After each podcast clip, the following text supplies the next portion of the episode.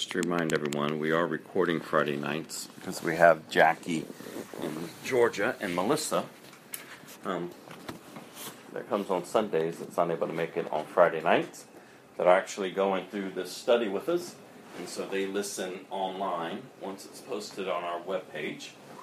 So just to make you aware of that. But we've been talking about freedom in Christ. We're on session number four now. In the first session, we looked at the gospel. This message of hope in Jesus, of salvation, what it is, what it means to be born again. We then moved into session two, which talked about the new identity, who you are now in Christ. And that's where I've been reminding you all since we've begun is your identity as a Christian is now to live out of the resurrected life, not out of brokenness. And so we really focus when we talk on session two about this new identity. And I've been challenging all of us to make sure that you're going through the I ams. We recognize, and we've been talking a lot lately, that we just can't be hearers of the words, we have to be doers. And we're going to look tonight at the scripture and um, Romans, where it talks about the renewing of the mind. How does God transform us by changing the way that we think? We've got to start not holding on to the past, but really begin to live in the present, here and now, and for what's and look forward to what's ahead, and who we are now in Christ, the hope that we have in Christ. To not be enslaved to sin any longer, not to be slave to the world, but this new life, this new identity, which then leads, as we discussed last week, the walk of faith.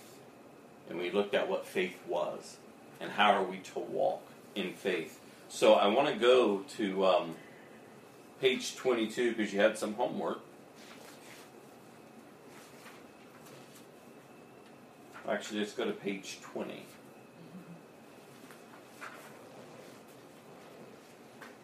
And I encourage you all um, to pick at least three um, from this list here to meditate on, to kind of study through. Um, and I've been encouraging y'all to get your Bible out and really start looking at each of these scriptures. There's 20 of them, but at least hopefully you did you did three. And um, so I would like for you all to share the three that you picked um, so, Carrie, why don't we start with you? Okay. Well, I have four, so I'll be sharing the four that I picked. Um, well, I had three, and then I had a runner-up. So, um, the first one that I picked, and these are the the cans of success. And so these are the three that stuck out to me, kind of just from where I've been at. Um, the my first one was number seven. Why should I accept defeat when the Bible says that God always leads me into victory? And so that scripture I have on my scriptures here. That scripture is Second Corinthians two fourteen, and I don't want to share it with, it with you without sharing the scripture. It says, um, "But thank God, He has made us His captives." And this is why I chose it because I was reading all the scriptures, and I love this. It says, "He has made us His captives." And continues to lead us along in Christ's triumphal procession. Now he uses us to spread the knowledge of Christ everywhere like a sweet perfume. So I was really holding on to that scripture. Like, if you really take that scripture and put it in your mind's eye, he has made us captive and he leads us along in Christ's triumphal procession. Like, that scripture just excited me. Um, and he uses us to spread the knowledge of Christ everywhere. This one, and then number nine was my runner-up. Um, it says, "Why should I be depressed when I can recall to mind God's loving kindness, compassion, faithfulness, and have hope?" And that was Lamentations. And I said, "Well, isn't that interesting?" That this is going to be one about lamenta- I mean, about depression, and they're going to give a scripture from Lamentations, and Lamentations is basically like a word for depression. So um, the scripture, and I said, well, this is really, this is why I picked this one too, because I thought it would just be funny to read what Lamentation said about depression. Um, but it says, uh, yet I, and, and I love this, and you know how, ha, in the scripture on Sunday when Paul said that he wrote large and, and he's like, I'm writing big. I wrote big here too. I felt like Paul. I wrote in all caps. So I wanted to tell myself I'm writing big, Carrie, so that you'll really get this. Um, but I did. I wrote in all caps. I wrote the word dare.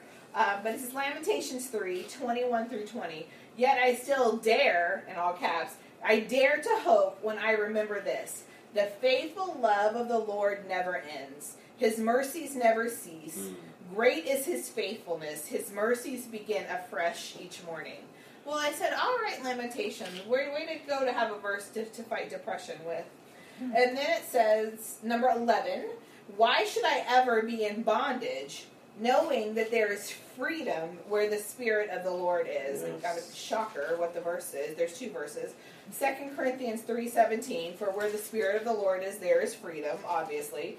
And then Galatians 5.1, so Christ has truly set us free, and so this was actually from you know Sunday service. So now make sure that you stay free and don't get tied up again in slavery to the law. And then number four is number 19. Why should I feel like a failure when I am more than a conqueror um, through Christ who loved me? Because feeling like a failure is also another trigger for me. Obviously, now depression and defeat and bondage. Now you know all my issues. There you go, one through four. All right, Romans 8 37. No, despite all these things, overwhelming victory is ours through Jesus Christ who loved us. So I thought, well, isn't all of these things interesting? So here I find myself this morning.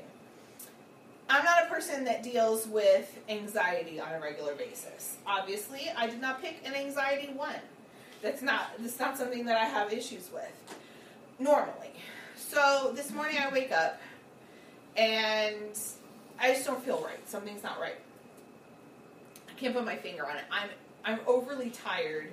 I'm I'm very lethargic and I can't figure out what's going on. I feel like the the walls are like caving in on me. I was I'm in chronic pain and I've been in chronic pain and Rob knows about chronic pain. But I just I, I had a doctor's appointment this morning and I all of a sudden I felt like I couldn't breathe. Like I like just I didn't know what to do. And so I was trying to get ready to go to the doctor. Um, I don't like to feel rushed. I don't like to be hurried. That's why I'm always early. And so um, I all of a sudden I felt like time was speeding up. You know, my mind was losing control, and um, I I just I couldn't maintain. And then I started to feel extremely anxious about my surgery on Monday, and so I I couldn't it couldn't function anymore. Like I'm trying to flat iron my hair, and I can't. Like I'm almost in the fetal position. I'm the only one in the house. I have to get out the door. I mean, I'm trying to. I couldn't even take my vitamins. I mean, I, like literally, I, I'm, I'm one of those people that like need help to, to like function, and um, I just I don't I don't know what's going. Like literally, like I'm I'm shutting down. Like, and I, I don't know. I don't even know who to call, and um, so I compose myself enough to get into the car, and I'm dry. I have to get on the 408 to get downtown. My doctor is downtown, and I'm driving, and I've had the songs from Sunday. We, I'm, you know, I'm not. Everybody knows I'm not a big music person. I like to, to to talk radio more. I don't really play music in the car. I've had it on. I haven't listened to the radio once this week. I've had the music on nonstop. So that one that girl came on that was the only girl that was from Sunday and it was that song and I'm driving down the 408 and I'm clutching the steering wheel and it's white. I mean, just white and I, and that song is playing and I'm weeping and I can't breathe and i I'm so full of anxiety and I'm in pain.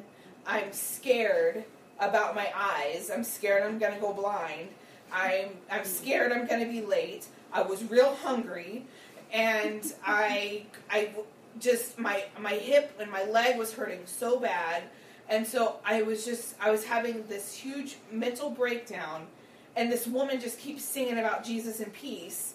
And I and I'm going down the 408, and I would have killed for an egg McMuffin. I would have, I would have, And so I and I'm driving, and all I hear in my head is, and I wanted to ask for prayer. Like I physically, I could not think, I could not compose a Mhm. prayer, but I wanted to ask for prayer. Like I, like I'm real good. at Don't tell anybody, but I'm good at texting and driving.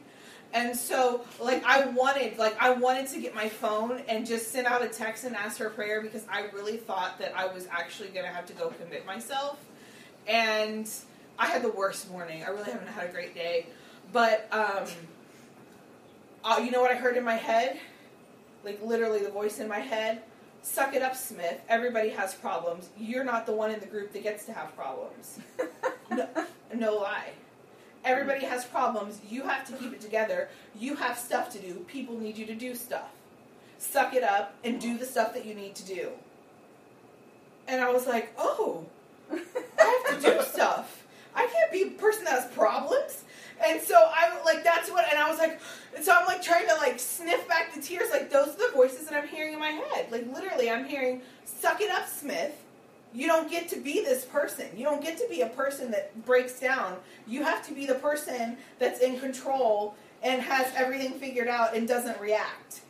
And I was like, okay. And so I'm I'm like so I compose myself. I stop crying. And I get to the doctor's office and I'm sitting in the waiting room, okay? And I'm waiting for them, for them to call me.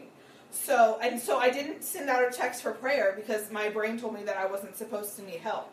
So I'm, I'm in the waiting room and I'm waiting for him to call the, them to call me back. And I thought I would just, you know, amuse myself to stop thinking about all my problems because I wasn't supposed to have any. And I'm looking at I'm looking at Facebook and I see this little girl playing with her dog, right? On that's the video that I'm watching. Aha, that's funny. So I start reading all the comments about it. It's one that's gone viral. So there's like fourteen thousand comments on it. I hmm. start reading them. Did you read them all? I, I read probably 3,000 of them sitting in there, right? So I'm Oh scrolling goodness. through, and every comment is like this Oh, that's cute. Oh, that's funny. What a cute dog. And then I get to this comment, no lie, like straight from Jesus. I pray. I, no, I'm not even lying to you, Ari. It says like this They're all about the dog and the little girl. And then, then I get this comment, just out of the blue. It says, Don't forget, you are human. It's okay to have a meltdown. Just don't unpack and live there. Cry it out and then refocus on where you're headed. Wow. That is what I read in the comments. Uh, Jesus typed me this comment. Like, Yeah. no, because it had nothing to do Wow. with the dog Wow. or the, all the other 2,999 comments I read were about how cute the little girl and how cute the dog was. And then I got that comment. Wow. And so I'm sitting in the waiting room and I'm like, where's Jesus? Like, I was like looking around because, I mean, that freaked me out. Because stuff like this doesn't happen to me. Did you write that down and capture that?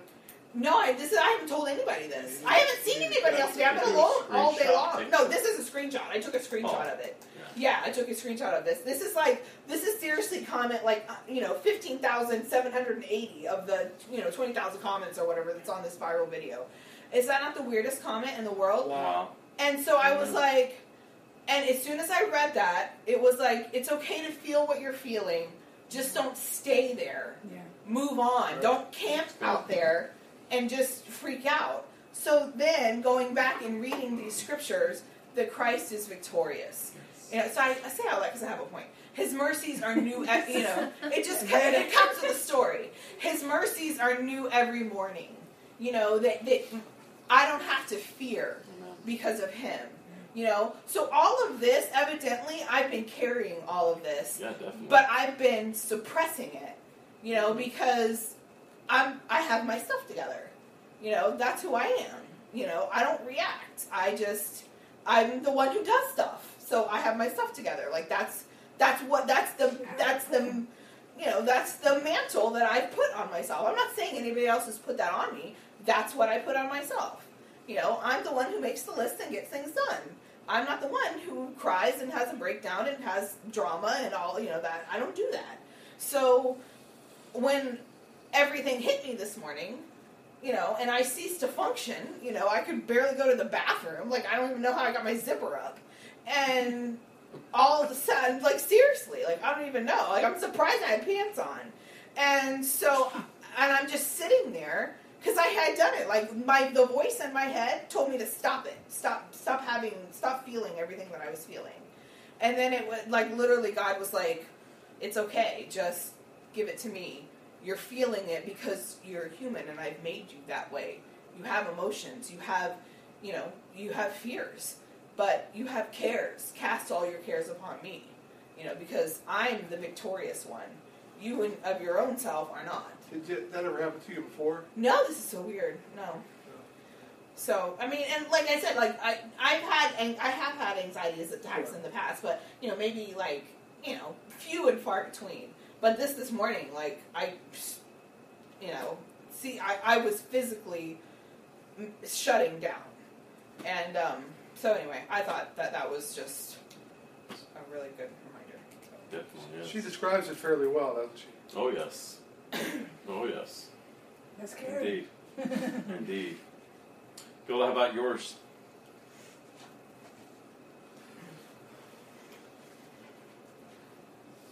Um, number eight.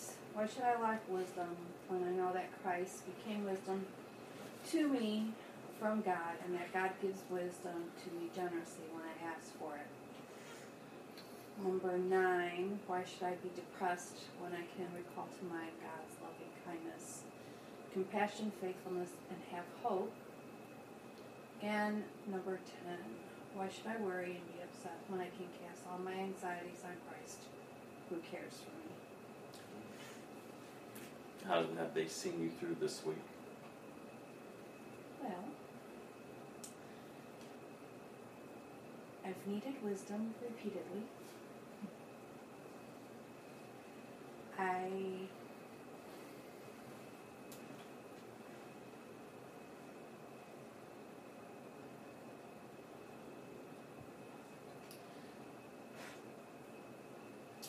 I've been um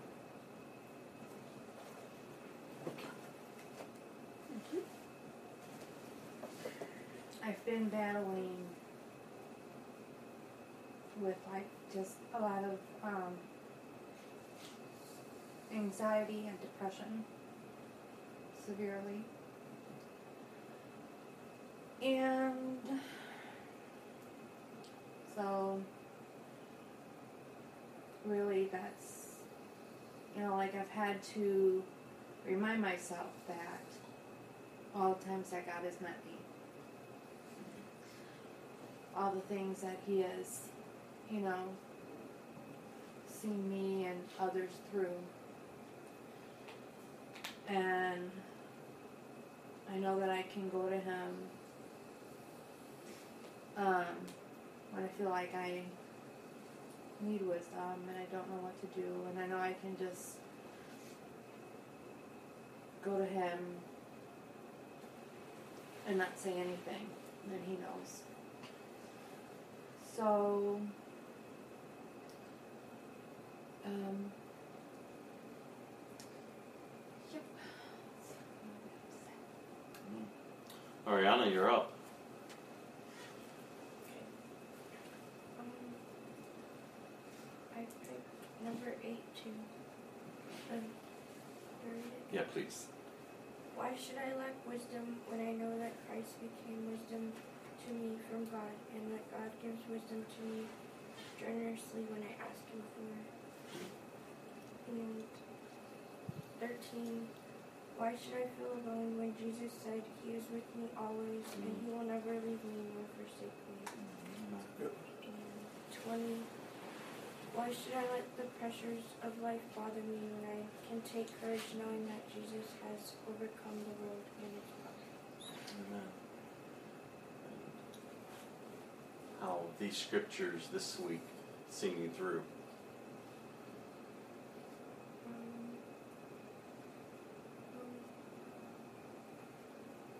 Anything stand out? Okay. Number 20. Why should I let the pressures of life bother me when I can take courage knowing that Jesus has overcome the world and its problems? How, how, how's that one stood out to you? Um, because they're always asking me like, what are you gonna do after high school and everything. My tech teachers are asking us to like, what are we gonna do after high school? And I just feel like I don't know. I just get so nervous Puts a lot of pressure on you. Yeah. because I feel like what I want to do is not gonna happen. Mm.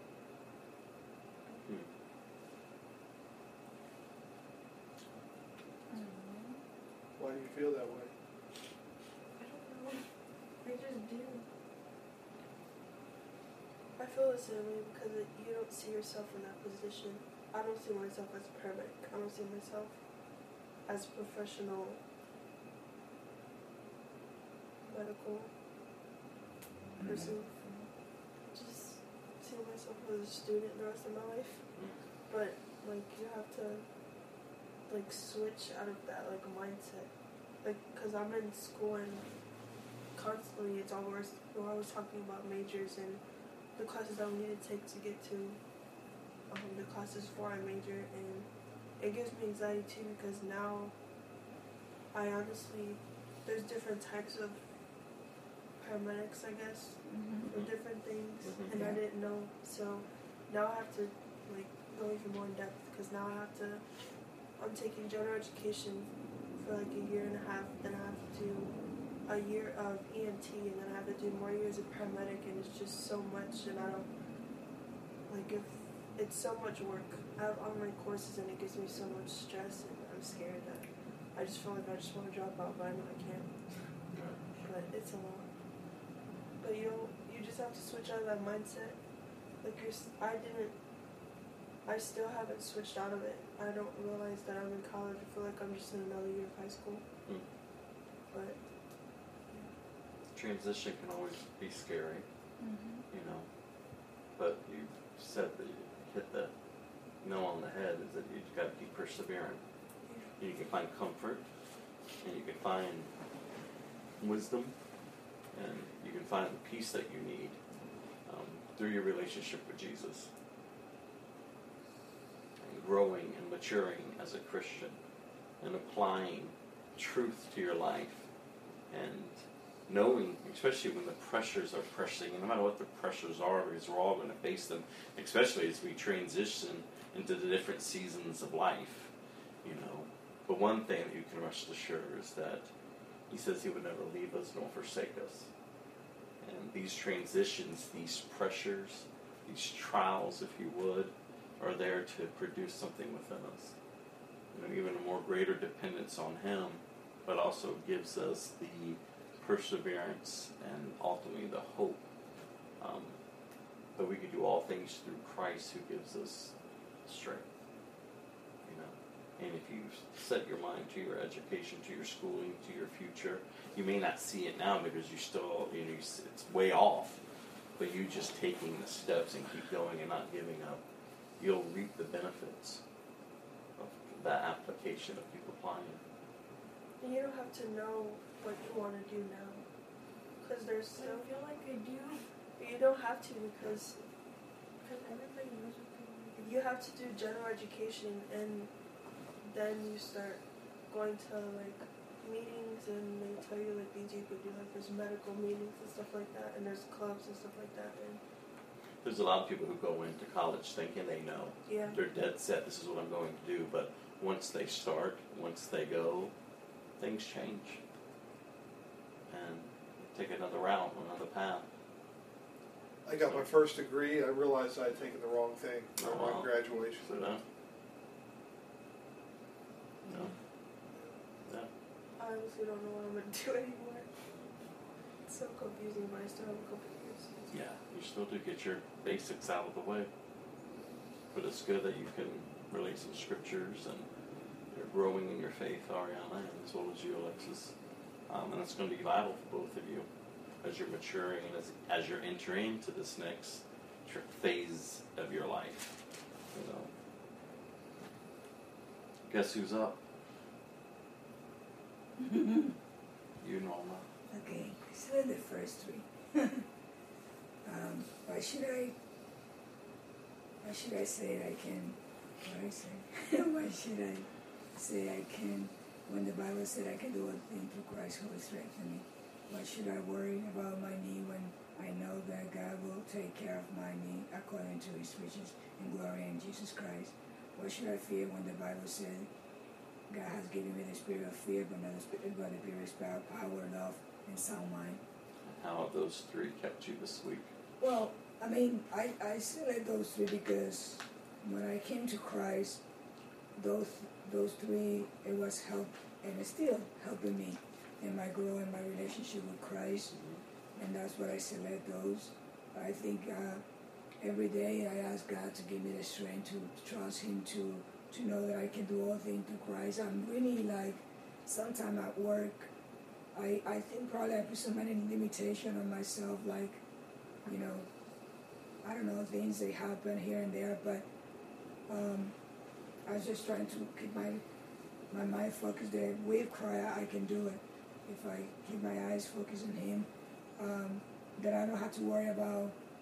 And that's something that He definitely have proved over and over to me, and from the beginning of this year, that hey, if you trust me, you will be able to do everything. I mean, don't don't worry about how are you're going to pay this and that. Just do what I'm calling you to do. Everything else I will take care. And he proved that over and over since I, this year started. And uh, um, in reference to the spirit of fear, and um, I, think that's something that God had definitely worked in my life. I mean, because before, for probably because my past and everything else, but now it's just I don't have fear. You know, it's just like I trust God that He's in control and that. Um, and that I just don't fear death. I don't fear. I just know that, like I when I get up in the morning, I just say, God, I give myself to you, you know, and I'm here. Just let me be your hand and let me be your feet, and let me make you proud of me. You know that, that you feel like she's doing what I'm calling her to do, you know, and that's that's the mentality that I wake up every morning. Um, and so that's the reason that I said those two because from the beginning when I started my walk with God, I was asking God to that those scriptures become alive in me and real. So I'm definitely I'm walking in that by the grace of God. Amen. I saw that you were selecting three. Did you select three when you were sitting in? Yeah. Okay. Yeah. um, Do you mind sharing? Um,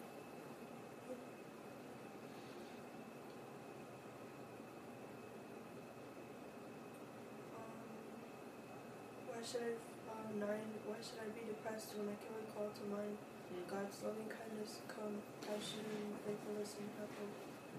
Um, number three. Why should I fear when the Bible says God has not given me a spirit of Mm. fear, but of power, love, and sound mind?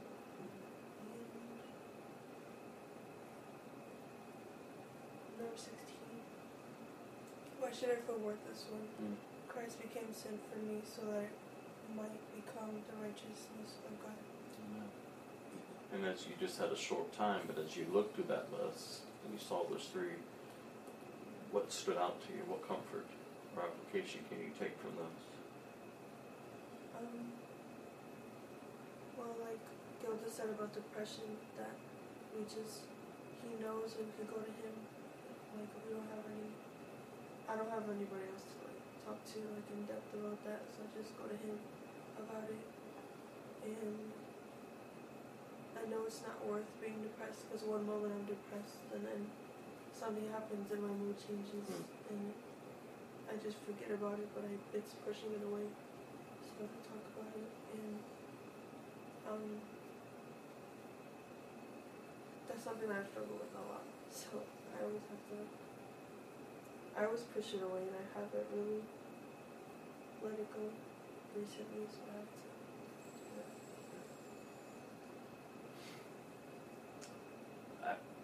to number six, why should I allow Satan control over my life when he that is greater, he that is in me is greater than he that is in this world?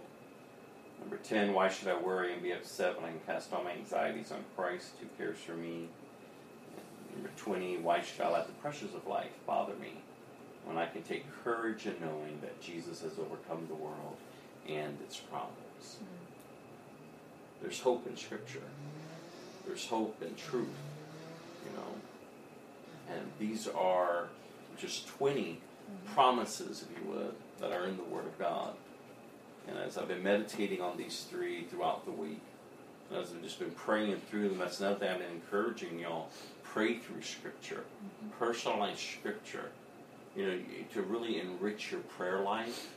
Um, I would encourage you all to, to begin praying Scripture, you know, holding, holding on to these truths, you know, reminding ourselves, especially again when, when, when life's like beating us up, you know, when the pressures are mounting, when depression is setting in, you know, when panic attacks or anxiety begin to be triggered, you know, we recognize that ultimately we don't have to submit to all of that because we are in full submission to Christ.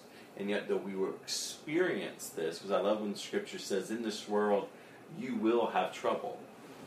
But, remember his promise, be of good cheer. For I have already overcame the world. Wow. And that's where I've been really encouraging all of us to give thought to Scripture. Mm-hmm. Not just that it be words that come in and go out. No, this this is this word is alive. It's active. And so when we begin to allow it to transform us, when we begin to start thinking upon these things, because you're going to think upon something throughout the day. Mm-hmm. You're going to be challenged throughout the day. And the Word of God says in Proverbs, what you give thought to, as a man thinks, so is he. What you give thought to is how you'll live. And so we have to recognize that the mind is the battlefield. But as children of God, as those who have accepted Jesus Christ as Lord and Savior, we have to recognize we've been born again into this new creation. How now then shall we live? You know your old self, you know your old ways, you know what used to trick you up. You need to be mindful of those things.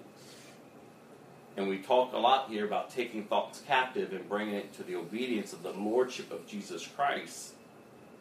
But if you don't know of His Lordship, if you're not walking in the in, in the understanding of His Lordship in your life, if you don't, if you're not applying His truth, then it's going to be very hard to take thoughts captive. And so we need just to be mindful. So this was a really powerful scriptures. I mean, powerful lesson last week. All of them are, and I want to continue to go through the I ams, to go through these lists of promises.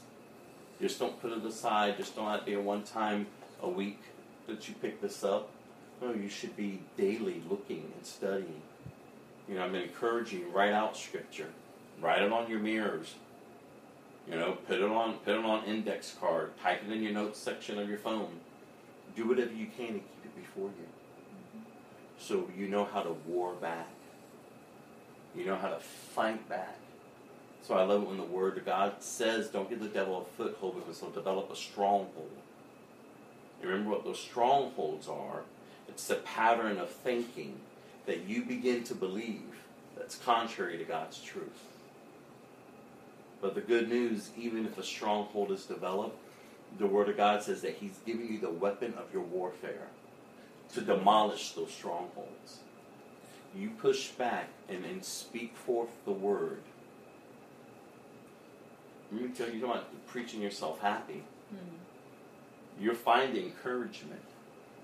You'll find hope. You'll find strength as you depend on the Holy Spirit truly mature and grow you in this newness of life.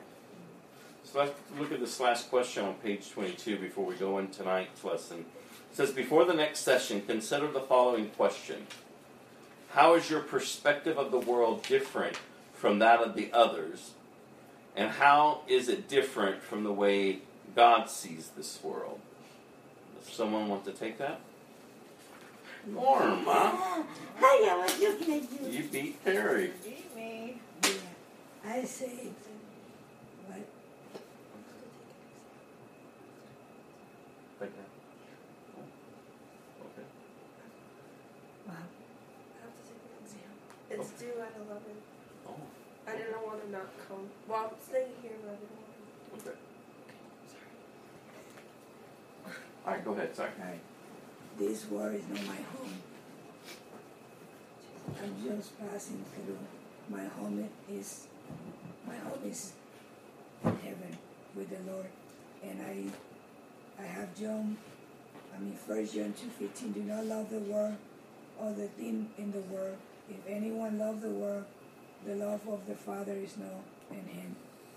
So I just I know that I'm like you always say in the Bible says I'm a foreigner in this in this world passing through.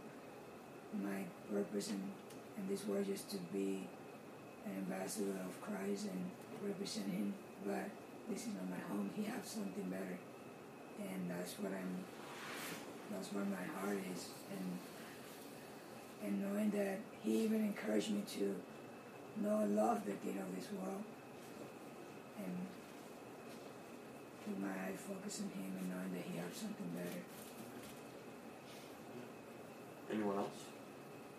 You want to hand Tom your book so we can reslip through that? Tom, we're on page. We're gonna. We're heading to page twenty-three. Um, I have that um, we each see the world um, according to the lens of our experiences, knowledge, and self value. However, when we come to know Christ, we see the world through the lens of hope in Him. Um, our dependence shifts from self to and others onto Him. And God sees the world with um, the love of the Creator for the created, and desiring that, that reconciliation and that He made that He made a way for. Amen. Well, that's what we're picking up tonight. Our lesson tonight is reshaping our worldview. So here on page 23, we find the scripture Colossians chapter 2, verse 6 through 8. Tom, would you mind reading that scripture for us? Uh, Therefore, as you have received Christ, Jesus the Lord, so walk in him, having been firmly rooted and now being built up in him and established in your faith, just as you were instructed, and overflowing with gratitude. See to it that no one takes you captive through philosophy and empty deception, according to the tradition of men according to the elementary principles of the world rather than according to Christ. Amen. And I love that where it says, "See to it that no one takes you captive through philosophy and empty deception, according to the traditions of men." Like he he puts it back um, on us. Like see to it. Like you have the responsibility. Like you have a brain, basically. I mean, you have the Word of God, so you need to see to it, and you need to use your brain. Like I underlined that. Like that was really. I thought that was powerful. That scripture speak anything else to anyone? For application or thought? Well, it kind of, um, Sammy always used to say, Pastor Sammy always used to say, you have a brain and you have a Bible, and God expects you to use both of them. Mm-hmm. And um, so I really, I like that, that, you know, we are to take whatever we hear and filter it through God's Word. So, and um, the other thing I just, uh, the big question, you know, the world sees what's like right in front of it. And we have the ability to basically to look up to see God and the difference between our view and his view is while we're looking up, he's he's on high and he sees everything. So it's kind of like um, people have used the analogy of like a tapestry. You know, we only see like a bit of it. Like if sometimes if you're looking up, you can't see the whole picture. And so, um, but even with us not being able to see the whole picture, we have that um, that hope that we have in Christ. That he ha- he can see the big picture. That he knows it all. So, Carrie, would you go to Galatians chapter 6? And everyone else can turn there. But if you would read Galatians chapter 6, verse 24 and 25 is the scripture we talked about on Wednesday as well as Sunday, but I want to kind of bring it before us again tonight. Um, my Galatians 6 doesn't have that. But it's not Galatians 6, I'm sorry. It's Galatians 5. Oh, I was Thank like, you. My Galatians 6 stops at 18. What's wrong with your But Here. I, I could have a defective Bible. Five.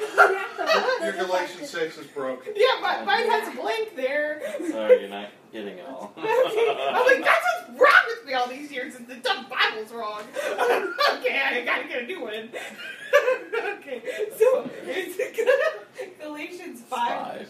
Um, and what are the verses? 24 through 25. I definitely have those, and they actually happen to be underlined in here. Ah, what do you know? So. I've been here before. okay. Those who belong to Christ Jesus have nailed the passions and desires of their sinful nature to the cross and crucified them there. Since we are living by the Spirit, let us follow the Spirit's leading in every part of our lives. Just 24 and 25? Okay. Yes. Okay, because the end of the paragraph is 26, so I, my mind wants me to finish. No. Okay. Just 24 and 25, saw. where it talks about like, well, nailing. why can't we finish the paragraph? Okay. No. Alright, just leave it hanging. So we talked about these already, but when you read these and you see what it says here, those who belong to Christ Jesus have nailed their passions and desires of the sinful nature to the cross and crucified them there. So we are living by the Spirit. Let us follow the Spirit's leading in every part of our lives. Mm-hmm. Any thoughts on that portion of Scripture? I think when you keep Jesus in front of you all the time, you know, like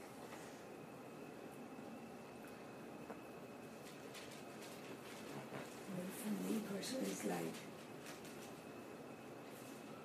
even if at any moment, for example, a negative thought or something coming to me, just to know what He had done in my life immediately I just recognize no, this is not belong to me. You know, I'm living by the spirit, not by my flesh, or by the desire or whatever the, the world is offering me. Because I realize that, I don't know, it's something that happened inside of me where I just don't want to please anymore my flesh or of the thing of this world, just like something that I know that He had done inside of me that is, I hate. Literally, I hate when I do something that is that is against Him. You know, it's just something that it grabbed my heart. Like, Oh, I'm so sorry, God, and it just is like now I know when the Paul said the godly sorrow. It's just that, oh, I did it again. I say, God, I'm so, and it's something that is changing me deeply. Mhm. And um, so it's hate when I had compassion for people. I, I want to let them know, listen, it's hope, it's hope in Christ. I know He can change you. But but I hate the sin. I just hate it. Even in myself, if I see something that is coming out of my way, no, that's not who you are. So that's what I, I know that every day I nail in, into the cross whatever trying to come against me. And I don't beat myself up. I just say, okay, God, thank you for reminding me, Holy Spirit, that I need to depend on you every day. That I need to keep my eye focused on you. That at any moment the enemy, even a billboard, and I'm driving on something, whoa, and I say, wait, wait, wait, not. And I start praying for whatever I see or whatever. I, you know what I'm saying? Things like that. So, yeah, so I just keep my Um, when I hear the word passions, I think of the things that drive you, the things that motivate you, the the things that spark you, if you will. Um, and so when it says that it's almost like your essence, and so when it says it nails your your passions and your desires to the cross, that the essence of who you are dies because you're no longer yourself yeah. that no longer drives you. Those those things that used to motivate you, that used to get your juices flowing, if you will, your passions, Yeah. those are those are nailed to the cross. You know, passion sounds like a. Uh, I like to watch Telemundo. You know, I like those little telenovelas. It helps me with my Spanish. Plus, I can kind of figure out what's going on. You know, um, and you know, yeah, I- you know, there's there's a few that I have watched over the years, but there's like I can just see one being called Passions. You know, and then they're so like everything they do is, and that's how we are when we're in our flesh and we're living for our nature. Everything we do is so very overly dramatic, you know, because we are just living for ourselves. We're living for the world. And God says, that which is driving you is not of me. So nail that to the cross. Let that be your living sacrifice. Mm-hmm. Let that die so that you can have a new passion, which is just the fruit of the Spirit. Mm-hmm. And let that be, you know, and then maybe that can be a new telenovela, but, you know, let that be your new drive. Let that be your new actions. Let that be what comes forth from you. Like that word passion is just so I don't know, passionate. Yes, Okay, reads chapter 6, verse 14. I have that one. Just 14. All right.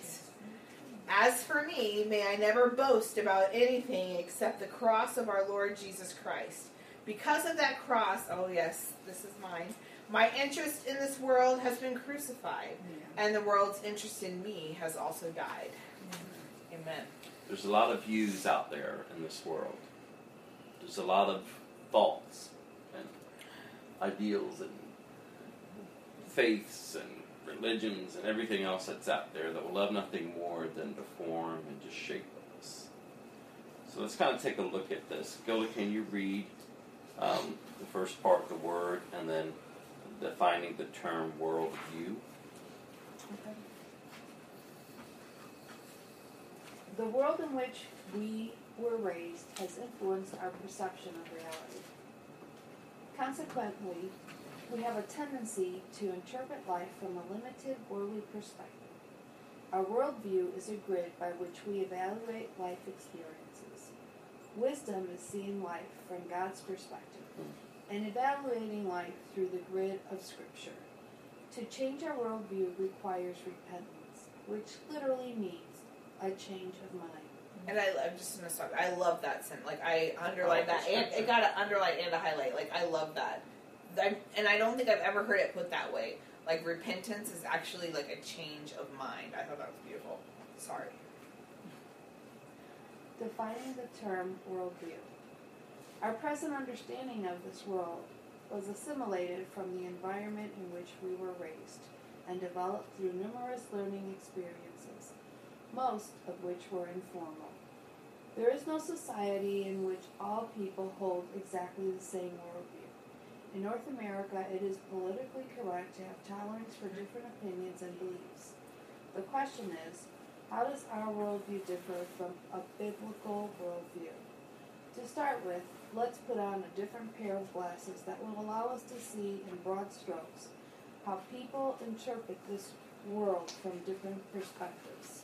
All right, Carrie, you take the first one. Mm-hmm. Different worldviews. Animism. Animism. Animism is the oldest and probably most widely held worldview. It is found in its purest form in pre-literate tribal societies, but some elements are found in most modern societies. Most animists believe in a creator or God or gods, uh, but see their god or gods as being so far removed from them that it would be difficult to make any connection. The animist is more concerned with a neutral spiritual power, in parentheses mana, that is thought to permeate everything in the universe animal, vegetable, and mineral, with spirits of many types. You want me to do B2? Okay, go ahead. Okay. And then there's a little graph. Um, and then B is Eastern religions or philosophies. In Eastern religions, there is no personal God. Instead, there is an impersonal cosmic force that permeates everything. Hinduism is one of the earliest formalized religions, dating back to 1500 BC. Hmm. Um, oh my goodness. A- A- Aribuda, I don't know. Um, oh yeah, Ayurveda Ah, is, is a type of Hinduism that believes that the basis of life is rooted in the non material world, in a field of energy known as prana. Um, Taoism, because the T is a D, because I did take religion, has two faces, yin and yang, which oppose each other yet are one. Human beings are said to be inseparable from yin and yang and the world about them. All right. The next one, modern Western worldview. Tom, would you mind reading that one, and then the A and B that goes with that Okay. one? Modern Western worldview. According to the modern Western worldview, the world is generally divided into two functional realms the supernatural realm and the natural realm, as shown in Figure 4b. All spirit beings, including God, angels, and demons, are placed in the supernatural realm because they don't functionally fit with the natural world of scientific rationalism. From this perspective, there is a chasm between the spiritual realm and the natural realm. A. Rationalism and naturalism. Rationalism and naturalism have dominated the Western culture throughout most of the 20th century. Although most people say they believe in God, the majority do not believe that the existence of God significantly impacts their daily life. B. Postmodernism. Always wonder what that was. Rationalism and naturalism are being replaced by postmodernism as the dominant worldview in the Western world. Frederick Nietzsche summed up postmodernism when he said, There are many kinds of eyes. Consequently, there are many kinds of truth, and consequently, there is no truth. Hmm. Postmodernism doesn't differentiate between what a person thinks or does and the person himself. Who I am is equal to what I do. If you say that my behavior is wrong, you're judging me. If you disagree with my beliefs, you're disparaging me. Consequently, there is enormous pressure to accept everybody's lifestyle as true and valid, no matter what it is. And underneath that, I wrote, um, you like this is kind of the concept of really where I see, at least for America today, that I wrote, you are what you believe. So people take the beliefs that they have, and that they believe that that's who they are to the core. So, and what I put to the side is that's why we have a society of offense today. Because if you speak against something that someone is, is thinking or believing, they so personalize it. They believe that you are speaking against them personally. So everyone has a has a the attitude of offense about them. All right. Can you read God's word is true, and then read the biblical worldview, and then we'll go into a time of discussion before we get into the questions. God is the ultimate reality and He is the truth. Logic and Christian faith are not incompatible. The rules of logic demonstrate the existence of a rational God who has revealed the human to humankind that which is true. Divine relation is consistent with the natural sciences since God created all that is natural and left us with the ability to discover the natural laws that govern the universe. The biblical worldview. The worldview taught by the true prophets and apostles has three functional realms the realm of God, the realm of angels, and the realm of people and material things. These are not Spatial. spatial realms, but realms of being. God is not limited to a spatial realm existing far away in outer space. He is present everywhere in his creation and sustains all things by his power. Jehovah God is the one and only being in the realm of deity, not God and angels, and certainly not God and Satan. Satan is a created being and does not possess the attributes of God. Satan is a fallen angel, and when he rebelled against God, he was thrown out of heaven and took a third of the angels with him. So, any thoughts? Anything? I'm going to pair share some. Does anyone else have any before we move close? Come to our close time answering some of these questions. This isn't really related to the topic, but just uh, I always wondered about this. It said he took a third of the angels with him. Mm-hmm. I've never been able to find that in the Bible. Yeah, it's in. It's like Isaiah, is it? Yeah. Yeah. Yeah, it's there. I can probably Google it. Yeah, I don't have my phone. It's out- actually on my notes, but I won't be able to get to it with the recording. Um, let let me Google it, real- Google it real quick. Um, but while while I'm looking for that, um, since we're talking about Satan, um, I like the scripture or the the line here that is a reminder that um, Satan is a created being because sometimes we forget that He's not a god. that yeah that he doesn't Right. have the power of God. So, You got, no. no, no, no. I, I was saying I was agreeing with what she was saying.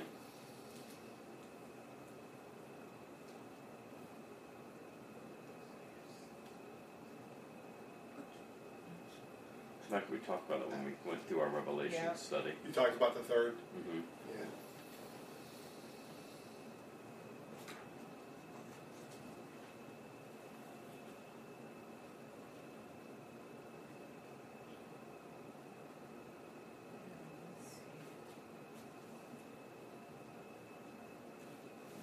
What does Hebrews twelve twenty two say?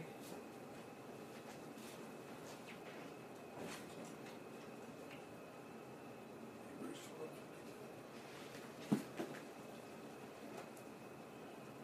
12. And Isaiah fourteen. Look at Isaiah 14, 12 through fourteen. You said twelve twenty two. Yeah. And then Jerusalem, countless thousands of angel and joyful gathering. That's on it. Isaiah 14. Isaiah 14, 12 through 14. How you are fallen from heaven, O shining star, son of the morning. You have been thrown down to the earth. You have destroyed the nations of the world. For you have said to yourself, I will ascend to heaven and set my throne above God's stars.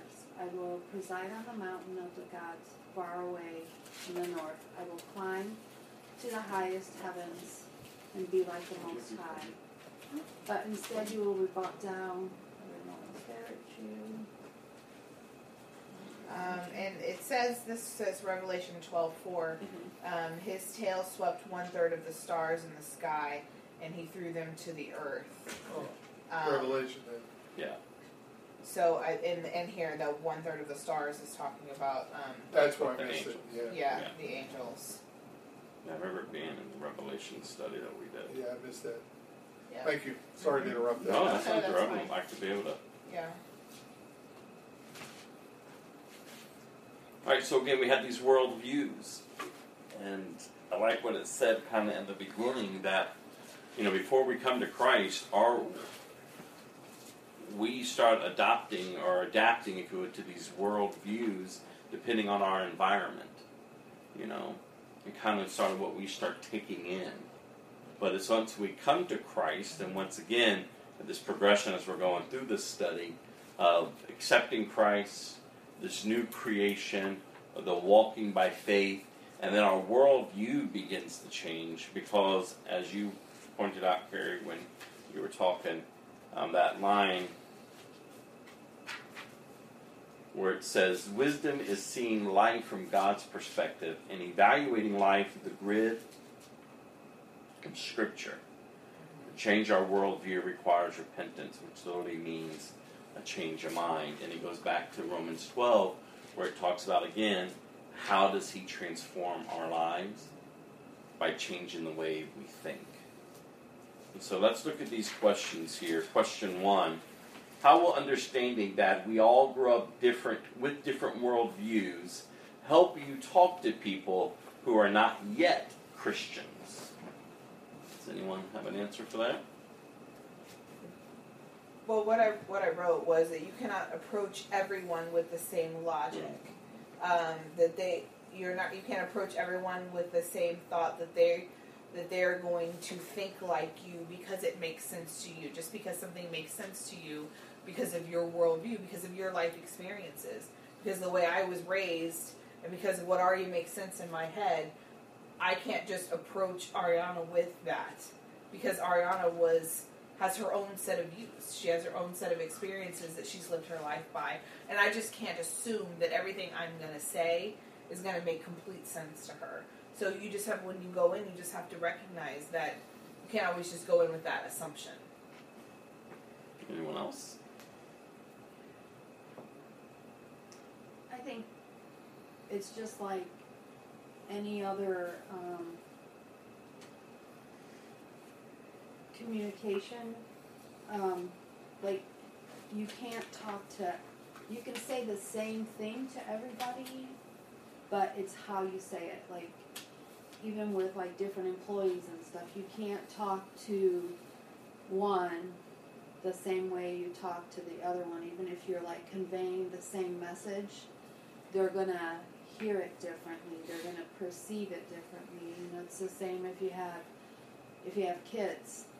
You know, you have different children. They they all have their personalities. They all, even though they have like grown up in the same house, they've all had different experiences, and you have to relate to them right where they're at, which is what God does for us. I mean, He speaks to us in a, a way that we're going to get it. We're going to understand. He's not going to talk to us in a way that we're not going to hear what He's saying. So it's important that we take that into account. Like you're not going to go and, uh, you know, talk like. Uh, and use all these like technical terms to someone that has lived out in the that you know that's an indigenous from an indigenous nation that they're you know they're an indi- indigenous people they don't have like the technology and stuff and even like a lot of um the first time that they've ever seen a movie is like when they see the jesus film Mhm. you know and they actually like there's been times where they've actually like thrown a spear to try to hurt the people that are hurting Jesus because they think that they're real people. So you definitely need to speak to them in their language and in things that are relevant to them that they are going to understand. You had something else? No, I have an answer for number two. Oh, okay. Well, hold She's on. doing, So- this is she what was she's good. doing. No, I was I was Oh. fixing my fingernail, but I Oh, do have an thought answer you for were- number two. Okay. Okay. I Well, think before you're- we go to you're number do two. this. Okay. It was just it's like at an auction. I just- corner of mine. I just twitched. I'm sorry, it's not an auction. It would all. sorry. Sold for I just million on dollars. sorry, I just said it. you know, I challenge you all the time to get out there and have spiritual conversations with people. Get out there and begin to, you know, have dialogue. You know, and I think it would be for Christians, we need to remember that we once held a different worldview. Exactly. You know, we once were just like the rest of them. You know, and we don't have to come across, even though they may perceive it to be arrogant and whatever. But just as as passionate as they are about their worldview, we can be passionate about ours, and we can actually have conversations, you know, and share, and and and and, and listen to what they're saying. Because a lot of times, if we would listen, we would get gain the wisdom Yeah. Be better listeners. to be able to share with them. And it's. It goes back to that transparency. Like, if I'm able to share what I used to believe, and then now how my worldview has changed because of how Christ has impacted my life. When someone else can see you be vulnerable, when someone else can see and hear, you know, I'm not, I'm not downing or you know sh- striking them down, if you would, or attacking them. No, I'm sharing just honesty. You know, just being real, just being transparent, just being vulnerable with them. You know, and again, we already know, like the Word of God says, some you're going to be a fragrance of life. You're going to be a sweet perfume. Others you're going to be the stench of death. You know, they're going to turn. They don't want to hear the gospel. This biblical worldview, the gospel itself, offends the masses, if you would. The gospel, the good news, is not one that everyone's going to wake up and embrace. You know, people are going to want to cling to their old ways. But in saying that, we have the same message, but how we present it to the different worldviews, if you will, that we come across. We just need to be mindful, and we need to be prayerful, and we need to recognize that once we were there, you know, lest we forget, you know. But once we were there, once our eyes were blinded. Mm-hmm. You know, once our ears were covered. You know, and just as Christ came and met us, you know, He sends us to go and to build relationships, just to talk with people, just to connect with people, allow them to see how how God has has changed you and maturing you and growing you. If we can just continue to live this Christian life out in front of others, you know, it will impact those around us. And that's how we have to be mindful. You know, we can't be, if you would, quote unquote, friends with the world. You know, um, we're to go into the world, but we're not to be of the world, if you would. You know, we have we are to represent Christ. You know, we are called to be His ambassadors. You know, we are His royal priesthood. You know, and just as He came to serve, so we serve. But it's vital to know about these worldviews. It's vital to know what's out there, you know, and so that we can diligently be praying for the opportunity to share. The Holy. S- Oh, I'm sorry. Go ahead. I was gonna say, um, even the way the Gospels were written, like to who the Gospels were written. Mm-hmm. You know, if they were addressing, um, if it was more to tell the gospel to Gentiles, they highlighted certain things. If it was more to tell the gospel to the Jewish people, it was more, they were showing where prophecy had been fulfilled and, you know, going into to more of that. Whereas, so I think that that's really, they took, you know, I mean, God Himself said, okay, this is your worldview, so I'm going to inspire, you know, uh, Matthew to write this way. I'm going to inspire Mark to write this way. And Luke is going to write this way because it's the same story, but it's told differently No, with the same message. That's true. One, one thing What- that, that they, um, when I was there in Colorado, they teach us was that almost at the end of the semester, it was to help us out how to share the gospel with unbelievers of different uh, worldview or religions. And, and one thing that I really love a lot was that they, they, they taught us that when you talking with a Muslim, there's no way that you're going to share the gospel with You're going to share the truth no matter what. But one thing that they teach us was that always trying to learn something from them. Yes. Like like if you want to know about what they believe. Like for example, when they say, "Well, I'm Muslim." Okay, so why are you a Muslim? Well, because I grew up and so so. Okay, but but what do you mean? Like when they say, "Well, I believe in Allah." Okay, so who is uh, Allah? And ask questions so they can see that you are interested about to know about them. So uh, at one point they're gonna say something like, "Well, uh, like for example, I'm Catholic. I up Catholic because my parents Catholic. But, but why you believe in that? Well, because my mom. Okay, but and- so you start connected with them, and next thing you know, is open the door for you to share. And and but it's good. Like I always say, ask always the question, what do you mean with that? Like uh, in a specific Buddha or, or Muslim or any whatever kind of religion we're talking about. Well, that's the key. Is like I was sharing with you, have spiritual conversations. Just Yeah. don't go in pushing your view. Build relationships. Yeah, You know, build relationships. that's Talk to happened. them. Yeah, Hear from them. You know, don't be swayed by them, yeah. but listen. You know, and connect because that's how you, that's how you gain. You know, understanding on how and be prayerful on how to present, if you would, the gospel. Tom, you were going to say something. Uh, That's all right. Oh. Um, so I would just, yeah, I mean, that's exactly it, is just to be able to have conversations with people and, and, and, and, and connect with them, hear them, you know, and then from there, you know, yeah, you'll gain wisdom and understanding of how to begin to present, you know, the gospel. Well, the Holy Yeah. Spirit Himself um, is mindful when He reveals Jesus to people, um, because we've heard countless stories of the way that He, the Holy Spirit, is revealing Christ to the Muslim people. Yeah. He's revealing Christ to them differently than He would reveal Christ to someone else, um, because He knows that in order for them to accept Christ, they're going to have to see they're going to have to see him. So many times we've heard accounts of Muslims seeing Christ in dreams. Yeah.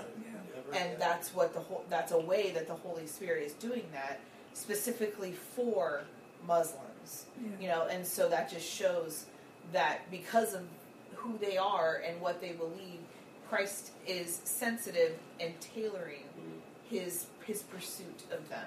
And I think And I'll, because we had the real truth. Hmm. I'll never forget the the, mo- the day that I met Warren and how everything happened. And he just wanted only one one question to be answered. And of course, I knew that I, I would I couldn't answer the question that he was asking me because it wasn't exactly the way that he wanted to see it in the Bible. But I knew that at one point, if he would have given me the opportunity to talk to him, and another time we can engage more and, and, and be able to present the truth. And and because even though that I, we had the opportunity to meet for the second time, and he still believed in what he was believing, but I, I challenged him that night. You know, if you think that what I'm saying to you is not true, if I'm challenging you right now, ask whatever you want uh, to your God, and see if he responds. And ask whatever you want to ask to my God, my real one, that is the only one. And I promise you, I remember telling him that I promise you that he will answer you. I promise you. And the following day, God answered his prayer. He did it. That night he prayed. The following day, God answered that prayer three times with three different offers of job opportunity. And he said, I believe your God is the one. And the mind never respond. I say, you see that that's that's the beauty the beauty about God. That even though that I don't have the answer that He was asking, the answer because He's not. He was the question that He was asking me is, tell me where in the Bible said that Jesus, Jesus Himself say that I am God, just like that. That I am God. Look, tell me where. Of course, it's not like that. Jesus never say I am God like specific like that, but He wanted in that specific way. And I said, well, no, they would that he doesn't say like that way, but I can show you where he say, the Father and I, we are one. But it's, no, no, no, I'm asking you to say exactly, I am God. Well, of course it's not there.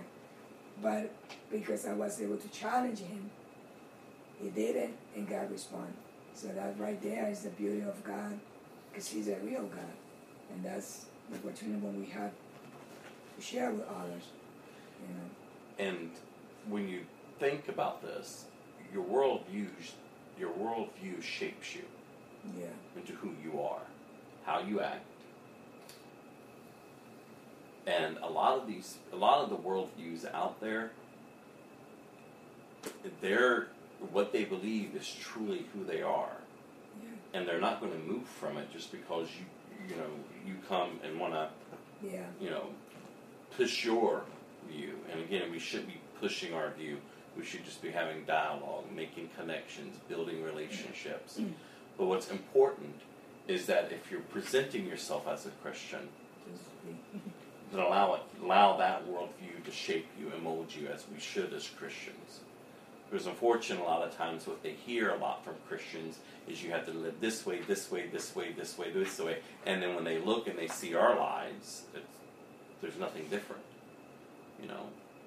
And there should be a difference. I remember before I came to Christ, and you all know, I mean, I, I hated Christians, I hated Jesus. Had all I was wrapped up in all these different worldviews, living however I wanted to live, you know. But Christ, you know, impacted and, and changed my life and our lives. And a newness began to come forth. And then you begin to see that there is a different way to live. And so when you're going, you have to recognize that these people truly believe this is their truth. They truly believe this is who they are, and they practice it down to the T. You know. And so we've got to be able to not just only preach the gospel, to live the gospel, Yeah. because that's what's going to really impact their lives. So it's really going to impact someone's life. Because I remember the Christians I had run-ins with back in the day, and I know the ones who were truly followers of Christ. compared to the ones who were just naming him and not reflecting him at all. You know, Do you ever hear somebody say, "I want to know what he has"? he ha- he has. What he has. Hmm. Yeah. Yeah. That's that's a true Christian. Yeah. Yeah. What is it? Yeah. That's What is very it he's true. got? Yep. Definitely. Yeah. It's like I think it was like two months ago. I have a vendor that I had to that I called and I need some. Anyway, so this vendor came to my office, and um, was a lady. Which I talked to her over the phone. So I, so she came, and as soon as she opened the door, the front door, she looked at me and said, "What is it?" I'm thinking to myself, "What is she talking about?" And I said, "May I help you?" And say, "No, no, no. What is it?" I say, I'm sorry, I, and she say, something about you. Right. And I smile and I'm like, oh, oh, uh, yeah. And, and she say, what is it? I say, I have Jesus. He said, that is, that, that's, that's what you have. And I'm like, yeah. But I was like, whoa. And she came, so we have a really nice conversation, and, and I, I realized that she's in a completely different world you know, and the way that she was talking to me, and and I was like, and at the end, and she said, "Wow, I never met someone like you. Something." I say, "I'm telling you, it's Jesus." And I'm like, "Wow, that was beautiful." You That's know, what I'm talking she- about. Yeah. Yeah. You know, that Yeah. she noticed it. Beautiful. But as we soon can all, as if she we can all walked get in, there. Yeah, that's exactly definitely. what she said. She said, I was like, wow, I was like, wow, that's amazing. Never, uh, over, only over the phone. Wow. You know, I was like, wow. And it, it's beautiful because, and that's what I ask God. God, I, I don't want people to see me. I want to be able to project you. And I know that there are so many different moments where I, I know that I fail Him.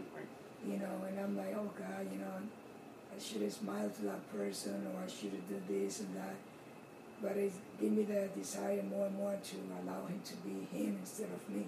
I could see Jesus in you. I just, I just have passion for him. Well, he's changed me, that's for sure. Definitely. And so again, it, it's important again to remember as Christians. I mean, to engage and you know, and I and I've encouraged us again, um, time and time again, that we're not to, if you would, hate the world Yeah. and be so angry at the lost. I, don't understand that concept within the church of just hating them and and you know like we should have compassion because we once were there you know and it, it- as we're growing and maturing in our faith to be able to go out there and connect yeah we're going to be treated badly. Yes not everyone's going to embrace the fullness of, of who christ is but yet we're still called to go. You know he went you know and we're definitely no better than him you know so if he came to humble himself Yeah. you know, we ought to daily be humbling ourselves. You know, when people show up and they're looking for counsel, um, all walks of life. One thing I always tell people is that you know I, I want to hear your story. I want to know you know where where are you at, you know. But understand, you've come to a, a place that all I really have to offer you is Jesus, His truth. I don't know how else to counsel you. I don't know how else. I don't know what other wisdom to give you. So as long as you're okay with that, you know, and then it begins to open up a dialogue. Mm-hmm. They begin to open up. They begin to share. They begin, and some have received Christ and their lives have changed. Others, no. You know, but again, all we can do is just be used by the Holy Spirit to be able to offer the hope to people that's in Christ. And just remember that Jesus is the model. Yeah. He's, That's he's he's who we emulate. that's right, Yeah. definitely. Carrie, you ready for number two? Yeah, she's chomping at the bit over I see that. What will you say to those who regard belief in absolute truth as being narrow-minded mm-hmm. and bigoted?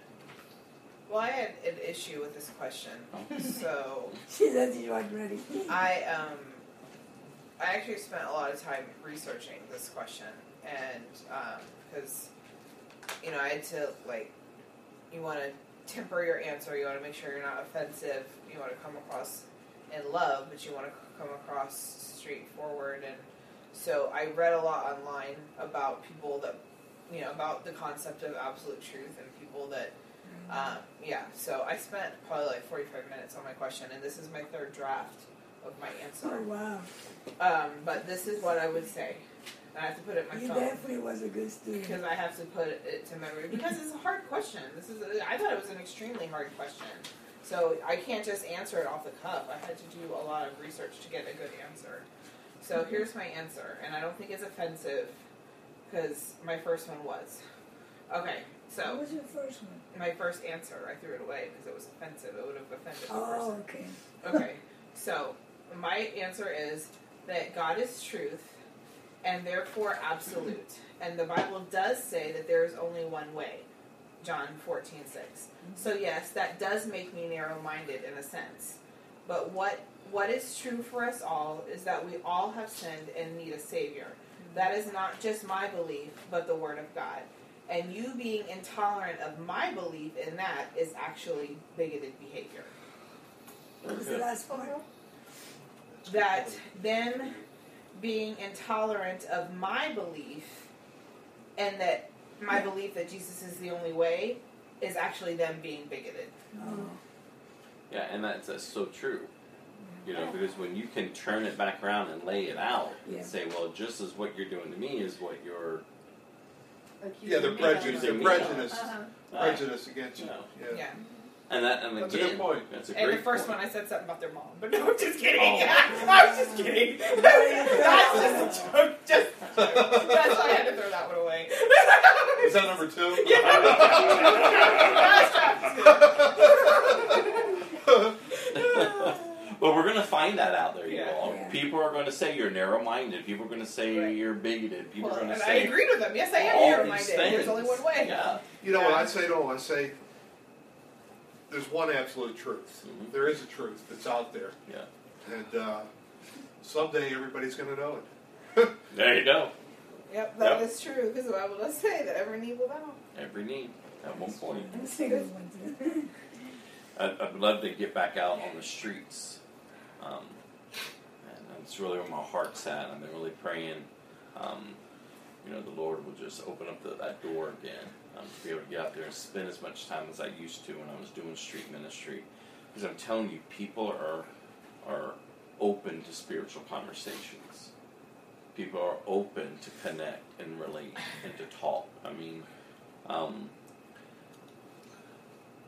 and to be able to have conversations. And again, people are always going to challenge you. I remember when we were out in the streets one night, um, it was with Laura and the other group. But anyways, this man came running up to me, and he basically basically said to the fact like, "Who died and gave you like all the wisdom, all you know, the whole you know the whole truth, you know, who died and left you the one who's in charge here?" And I said, Well, the one who died didn't leave me in charge here, but he did give me all truth and wisdom. And his name was Jesus. and I remember that opened up this dialogue with this man. He came so aggressive. These were the same times where people would come up, kind of what you're similar what you're saying. They would be like, What is it about you? You know, and um, they would ask these questions even before you can even begin to say anything. But once the dialogue starts, a lot of people are open to hear because the whole reason why, even if they approach you to begin a conversation, it's not your leading or their leading, but it's God's leading. Yeah. You know, to begin to prepare them to receive the truth. Mm-hmm. You know, so I, again, I challenge you all. You know, don't be timid. You know, you can you can have full assurance of your faith in Christ. You know, and share your faith with others. We're talking about eternity. And I challenged us before, we got to stop being so concerned about people's temporalness on this earth. You okay? Yeah. She was looking out the window. So I was, I'm trying to make sure nobody's car is getting towed. Yeah, because I heard Yeah, I. Yeah. heard something. So I'm thinking about my car being towed. I'm thinking about Norma's truck being Oh. towed. Okay. Um, yeah, maybe you should look. I saw the flashing lights. that we should we should we shouldn't care so much about their temporalness. We should care about their eternity and have a desire to be able to share the truth with them. So look here at number one. Um, what was the worldview that you adopted as you were growing up? Does anyone want to share? I have a worldview that I had from probably until I was in college, and it was that um, it sounds silly, but it's really what I believed that everyone that wasn't in my denomination was going to hell, because that's what I thought. Like that's just that was my worldview that if you weren't Were you like Jehovah's Witness? stop that, I was I was Southern Baptist. and and my best friend growing up was Methodist, and I used to try to tell her, "You should stop being Methodist. You know you're going to hell." like I really did, like because I thought that only Southern Baptists were going to heaven, and I for for for over a decade that's what I thought. So that that was just the way my world was shaped. So anyway, that was my answer to number one. I thought of you too. Do you mind if I share? awesome. I have We've no talked- idea what you're going to say. We've talked about this I, multiple I can't even think. in group, so we'll bring it up again. Okay. Um, where it says the majority do not. It says although most people say they believe in God. Wh- which question are you on? No, I'm not on a question. I'm on oh! A, page 25. Okay. The majority do not believe that the existent God. I'm sorry. Do not believe that the existence of God significantly impacts their daily life. Yeah. And well, I'm coming. Hey, I'm Tom, coming. Tom is, yeah. Not about you though. This is about the yeah, Tom, why'd you say that? you don't say random yes anymore. That's funny. Right now you are on um, restriction. you don't speak till spoken to. So I, was thinking, so I was thinking, as I was thinking, because for me, I was mixed up with so many different worldviews that really didn't view. Uh, I mean, I believed in gods or a, a form or whatever, but then I was thinking, like Christian-wise, who have I really talked to that really has grown up in the church? Mm-hmm. And you're probably the only person that I, I've known that I actually have conversation with that actually grew up in the church. And yet, though you grew up in the church, you had no relationship with God. Right, that's true. You can say yeah now. That's what he was Now, referring now you to. can speak, Tom. Yeah. okay. Yeah. So- that, that's true. That's true. because when I, when I mean, it goes back to that conversation we Yeah. talked about before, when I Yeah. said, well, you know, how do you know you're saved? How could I not be? And that's what she said. So, well, how can I not be? I do this, I do that, I do this, I do that, I do this, I do this, I do this. As I said earlier in the And she was conversation, Carrie's the one who does things. and, and listed all these things that she's done her whole life. They do. And I remember I'm looking very at you. busy. I'm exhausted. Yeah. And I'll never forget your face. I was like, but what about Jesus? What about him? I was shocked because I had not ever considered Yeah. Jesus. Yeah. I was so I was very busy. I I had keys. and I saw phone. the offense. Um, Yeah. like, at first, she was really offended. Like, well, how, you know, How what do you mean? You know, Because I but knew then- where you came from. So I know You didn't have keys to no church. Check his credentials. Uh, trying to So- tell me. I got a choir robe. But, Thank you. I so, but were for you to come to Christ it was beautiful. Yeah. Oh yeah. But to yeah. think how many years, Right. right. Yeah. Like God, you, go ahead. God, Care- God, careful. God spared your life too. Yeah. Oh, Right. Multiple Something could have happened times. all Oh those my years. goodness. Well, yes. yeah, and my family gets a little. Oh, they're not listening. my family. We're gonna give you coffee. I We're gonna give you really coffee. hate being recorded. Plus, I sound. I think I sound different. We'll talk about that later. But um, I have said this before in front of my my family. Well, my mom really. She's the only one that ever really has a problem. Uh, oh, this is really bad. No one, I'm the one who uploads this, and nobody in this room knows how, so it's fine. Um, but I've said this before, like, you know, thank God that nothing ha- ever happened to me. Yeah. You know, because I Before you were saved. Right, because I really, you know, in all those years when I was standing up in front of 50 teenagers, I mean, I was the director of the high school Sunday school department. I was le- I was over other adults, and I was in my early 20s, and I was leading, you know, 50 high just high schoolers, not to mention middle schoolers that I would teach on Wednesday nights and all of this. You know, I was on the church council. I was in charge of the entire Vacation Bible School. We had we had 250 kids in our vacation Bible school. I had 50 teachers answering to me. You're doing all the right things. I, I, honey, I had a resume like you wouldn't believe. I was in charge of the church directory, the whole church directory. I put the entire thing together, like ev- uh, everything. You went to Bible drill. I We oh call that was in fifth grade. I mean, I went straight to state and had perfect score, and I still have the trophy on my desk. At work. like I do, I do. My mom brought it to me. She didn't want to have it on the mantle anymore, so I had to put it on my desk at work. 'cause She didn't want it anymore. I don't know why. But anyway, I had all of these things, and so when he's, I'll never forget when he said to me. I even know like where I was sitting in the room, and he looked at me. He was like, "What about Jesus?" I'm like, "What the hell is he saying? What about Jesus?" I'm so busy. I, I mean, I was I don't have time with him. Right, my my entire life. That's all I've ever known. Well, of course I'm saved. It's church service. Yeah. Church service is all that. That is my family. That is what we did. You know, I mean, my dad was chairman of the deacons. That's just that's just what we did. And so I, I was I was offended. Stop it. I was offended that he would even question. remember. You know, and so I just and it, it was like somebody took out my insides and just went. And so now, now I can sit here, and honestly, like it's, and it may sound silly because that church is not that building. I know it's just a building, and that and the school owns that building now because the church doesn't meet there anymore. But literally, like when I drive past that building, I dry heave. Like I still to this day, like I remember things that I did and things that I said and how mean I was to people and how mean I was to to minister to pastors, to ministers, things that I said to them. Um, no, no, they weren't all that great. Some of them deserved it, but I'm just no, no. They some of them were bad, but you know I'm you know I'm telling the truth.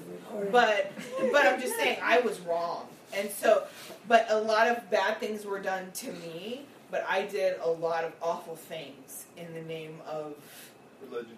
hmm And I still sometimes, like when I shut my eyes, I can hear the things that I've done, and you know, and I feel like it, it would have been better if I was out smoking crack on the street, because at least everybody would have known the type of person I was, not you know sitting here looking all whatever on Sunday, you know, just being so vile and so you know. I, I, it would have been better for me to have been, you know, hooking on the trail or something. It would have, it would have just been, you know, then I might have seen part of You me. would've all. ran into me. I'm just saying, but but what?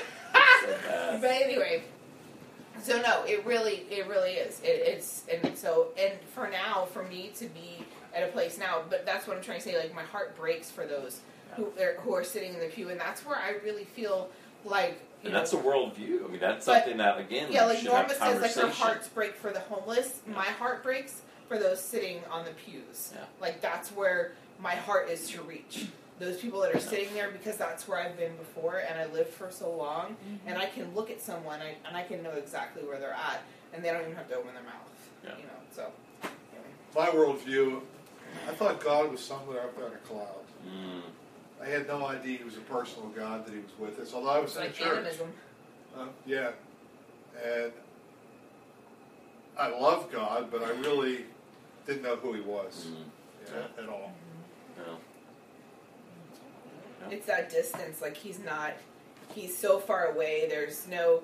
And it's the, the total opposite of the Eastern religions, and where God is everywhere and God is in everything, and God is this, and you know, God is that. So it's either God is so far away that he's he's untouchable, or that God is in everything. Like he's God is this and God is that, and but then we have that other that that God is God has that ability to be with us He's present. you know but his he's he's higher than the angels, you know, and but yet there's not that spatial divide. And he's he's in us. Yeah. There's a Right, concept. Yeah. right. I had no clue. He's not Yes. he's not this, but he dwells within us, Yeah. you know. He's in us. And Beautiful. I there was this one line in here, and I highlighted it. Oh, this is under my answer. I don't have enough room in this book. It says, "Logic and Christian faith Mm. are not compatible, and um, there has to become a, a time where you have to stop always trying to, Figure it out. yeah, and just trust and obey." Right. Yeah, that's a good point. and that's why like sometimes super super highly intelligent people Mm.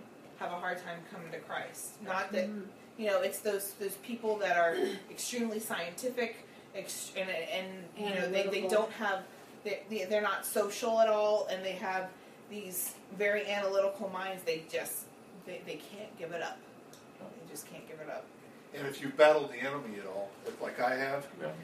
He'll get you into your imagination. When you go mm-hmm. from simple faith to he's got you in this game Yeah. where you, you, you're analyzing everything. Over And and it's over. very hard to get out of that. Yeah. Yep. Definitely. Definitely. Yep. Well, let's look at number three there. Is your Christian worldview more valid or less valid than that of someone who grew up in another part of the world and why? Okay. I want to listen to you. I put um, I, I my well I thought it was a weird question. So I my answer was I think that neither is more valid than the other. I've said that they just have they both have different constructs. That they're they're but they're just they have different sets of circumstances around them.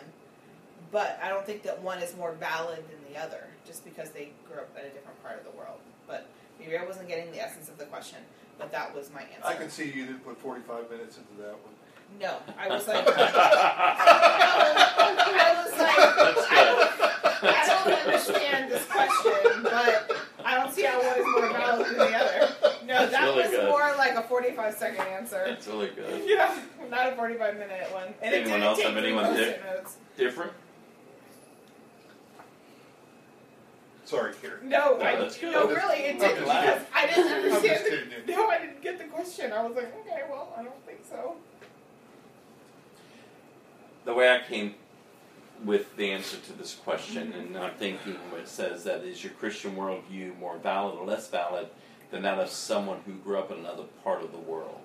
And when I think of another part of the world, I was thinking more or less the worldviews of the other part of the world, not maybe, if you would, the Christian world, the, the Christian view or the biblical view. I mean, though it should be the same, there are some differences.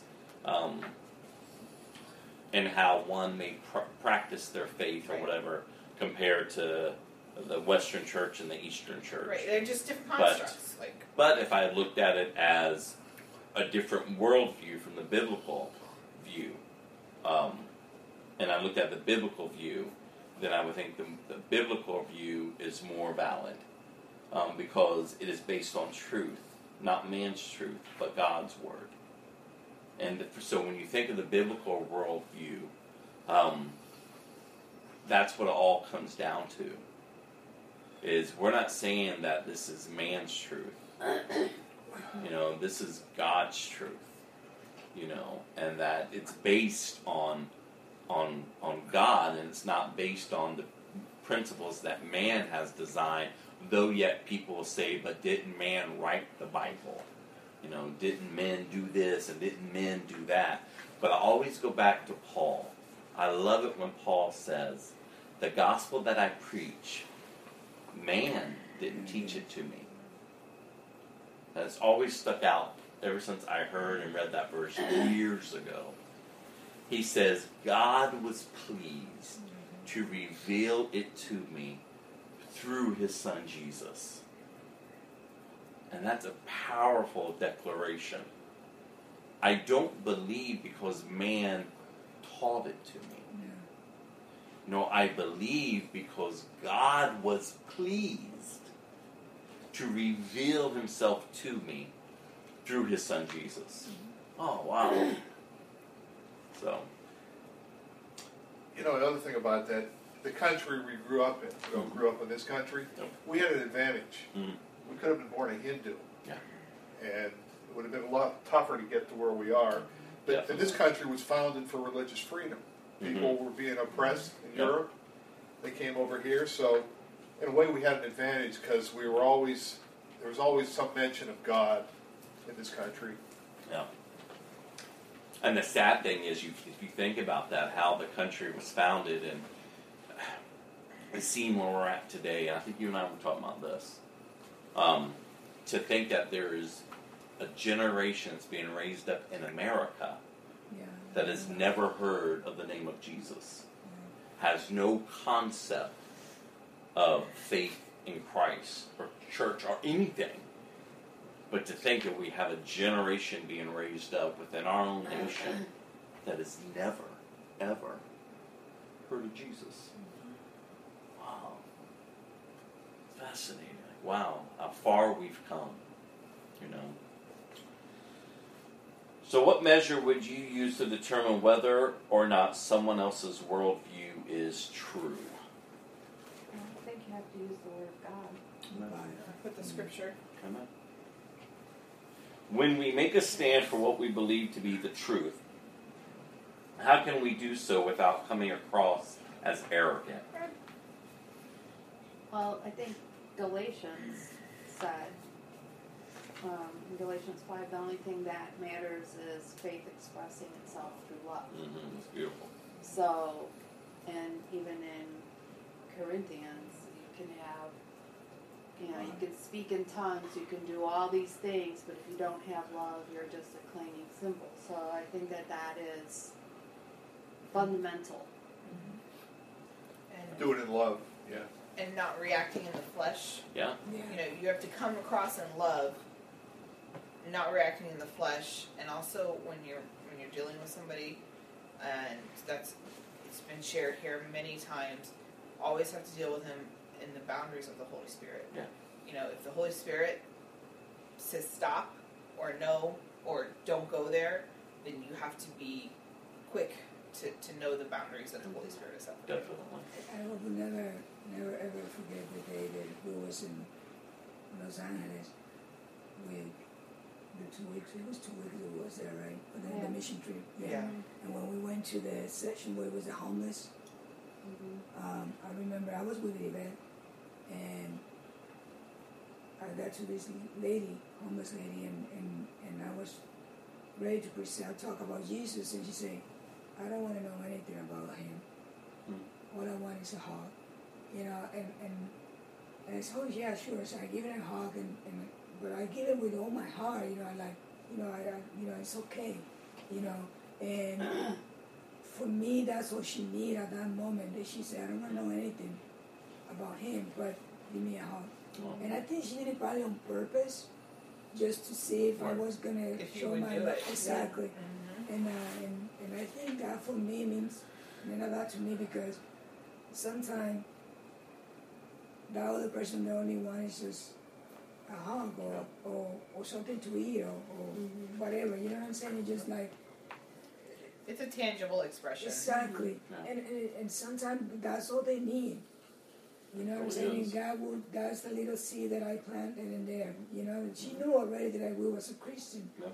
Sharing the gospel, but all she wanted at that moment or what all she needed at that moment was a, a hug and I'm like, Wow man, that was so amazing that God was like speaking to my heart like and just do what I would do. Yeah, it's discernment.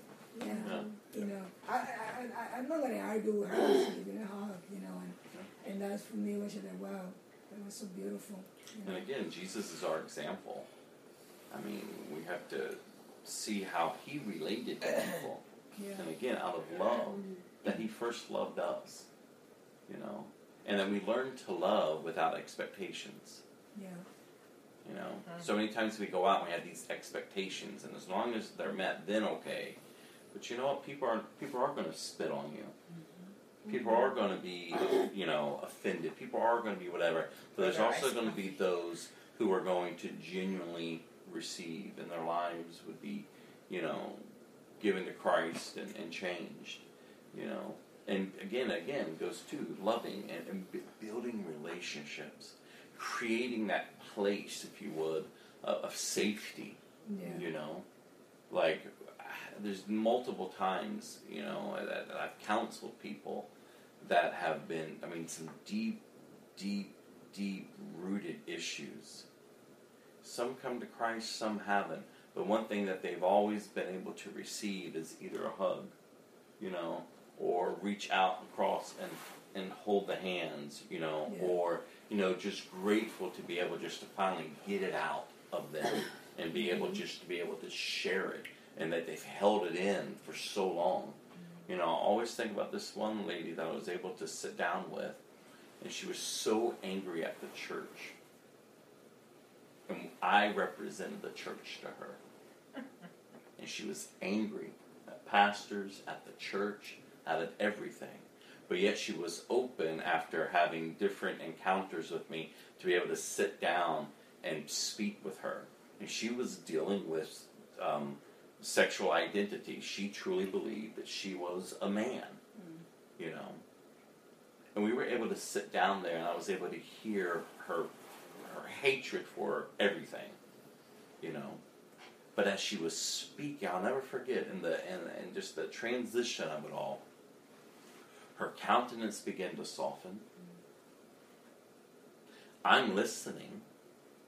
I didn't interrupt. Just listen sometimes.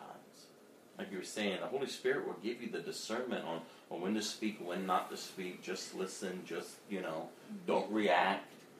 You know, I, I wasn't offended by the language and the, how colorful she was with her descriptions. You know, listening to her pain and her hurt. But by the time she was finished, our hands were like this on the table. I don't know when it happened during our conversation but she was so angry. But I remember when she finished, like everything was just silence. And when I looked down, both of our hands, I was holding her hand. Somehow, in the midst of it, she must have grabbed my hand.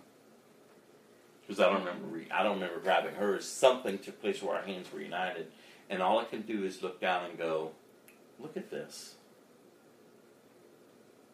I said, "You realize I'm a Christian, right?" She just looked at me. She squeezed it even tighter. She was like, "Yes." And I said, Well, I've sat here and I've listened to you. Would you give me the opportunity to share with you? Mm. Yes. And we had such a beautiful conversation. I still pray for her to this day. Mm. You know, I still pray that that seed was planted. You know, but I thought, how beautiful, you know, that she was able to have a Christian mm. sit down and listen Yeah. Mm-hmm. instead of beating her up, condemning her. You know, I was really like, and y'all know me. I didn't hold back as I was sharing with her. We talked about eternity. We talked about, you know, and I gave her the opportunity. Would you like? She was like, No, I, I'm not ready for that. And I respect that. Yeah. I'm not going to hold back truth from people, mm-hmm. but I'm not going to force people can't. to pray a prayer. It doesn't work. No, it doesn't. It never has. You know, I had to respect right where she was at. I offered, you know. But that's what I'm saying, you all. To be able to get out there and just build relationships. That's where it starts. That's where it starts. Well, I think the last question, I think that's what you're going to read, you just answered it. Because it says, How can mm-hmm. you disagree with someone's beliefs and actions without rejecting him or her as a person? Yeah. And I put similar to above, always respectful, loving, and kind. Yes. Everything that you just said That's is true. how you do it. You're respectful, you're loving, and you're kind. You know, you don't. You're not gonna go and talk about their mom, you know, mom, or scream and yell. And I, you know, I can't stand it when you see stuff on the news and you've got people calling themselves Christians screaming in the face of someone else because what good is that done and what what witness t- does that give? It just stirs up brouhaha and brings media attention that instead of making his name famous, it attention. It what Negative. negative exactly it defames his name Yeah. so if you respond in loving and just be kind and just respectful just respect Mhm. you know and then be like okay just I'm not I'm not going to go there with you. You know, and and don't don't lose, don't bring chaos into the situation. You know, there's And boundaries. look for the unction of the Spirit. Yes. Exactly. Yeah. The Holy Spirit isn't going to be like, oh, go ahead and have a brawl. Not going to happen. I shared with y'all this before, but when you brought that up, it reminded me when I did the outreach at the Olympics in Salt Lake. Yeah. Um, our group, and we were walking through this. I think it was our first night there, and we were walking through, and we were heading to the huge temple, the Mormon temple, and it was chaos. Like that, that trip really at the beginning, beginning of that trip messed me up. Like I just wanted to come home. Like God, I'm not ready for this. This is. I don't even know if, I was in America anymore. At first, it was intense. It was right after 9/11, so the city was on lockdown. It was a military city, and then secondly, the the the spiritual realm was intense. Um, but then you would have these Christians, and I may use that term loosely, with bullhorns. And as Mormons were walking on the street, they were getting in their faces. Oh boy. It was it was a nightmare of a mess. And I'm thinking, and how on earth are we going to come in? Because that's not what our motives were to do, you know. But this is what we we we were having an opposition with other cr- Christian groups that were there. Well, anyways, as we're heading to the temple, as people were, were exiting, because of course the city was packed full of people during the Olympics. You had a lot of visitors at the Mormon temple. So as visitors are coming out of the Mormon temple, you have all these sections of Christians who are there ready to pounce on them. Because that's going to help. And before you knew it, the Christians turned on each other and began to fist fight. It was a big brawl that took Wow. place between the Christians. Satan's having a field Oh, day. you know it. Yeah. I remember hitting my knees and just began because I was across the street of this thing because I was looking over there going, I can't believe what uh, this is escalating. And I'm looking at the few people I'm with. I'm like, you know, we need to back away because this is getting intense and they're about to turn on each other. And sure enough, they did. And I remember all those people standing there and looking. And as I was watching their faces, I remember just hitting my knees, just sad. And I just began to weep. And I, you know, the next day is when I prayed and said, God, you know, what am I, what am I doing here? You know, I'm not quite sure why we're here because uh, this is chaos. But I remember seeing that one young lady coming down the street with her little suitcase. And I just felt the Holy Spirit impressing me go to her. And so I went down the hill to her and I met her right where she was at and I asked her, it's like, where are you heading? And she began just to open up. And she began to say, well, you know, she has questions about her faith. And so whenever a woman questions their faith, it's it's not it's not accepted.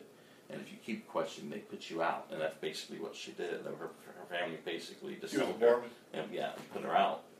And um, so we began to talk, and I ended up connecting her with the pastor's wife of the church that we were staying at.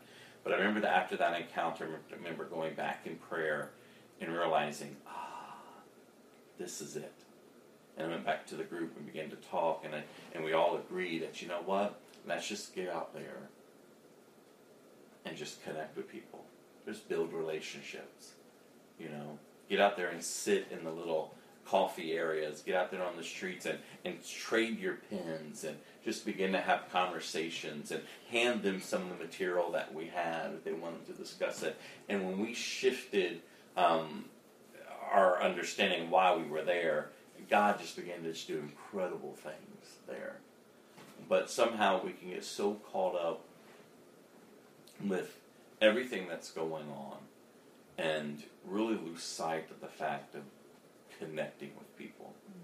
But we don't have to be out there beating people over the heads and screaming at them and being angry with them. Because that's just, they're lost. They're lost. And we should have a compassion as Jesus has to be able to present truth. And we know if they hated him, they're going to hate us. Mm-hmm. But we also know the Word of God is that sometimes we'll plant the seed, sometimes we'll be used to water it, sometimes we'll be used to harvest it. Mm-hmm. And we just got to trust God. Because ultimately, it's His work. You got to remember where the hatred comes from. It's, Oh, not, yeah. it's not them. Oh, yeah. No. Their It's- eyes it's are blind. The father of darkness. Yeah, the lies. Yeah. Yeah, definitely. I want to close with reading Romans 12, and then we're wrapping up. But as y'all are turning there, let me read the suggestion for quiet time. This week, ask the Holy Spirit to guide you into all truth and reveal to your mind the lies you have believed about the world in which we live. And then the big question for next week is before the next session, consider the following question. Paul teaches that if believers live by the Spirit, they will not carry out the desires of the flesh. See Galatians 5:16. And then how do believers live by the Spirit? And that's our next topic. Living by the Spirit. But Romans 12.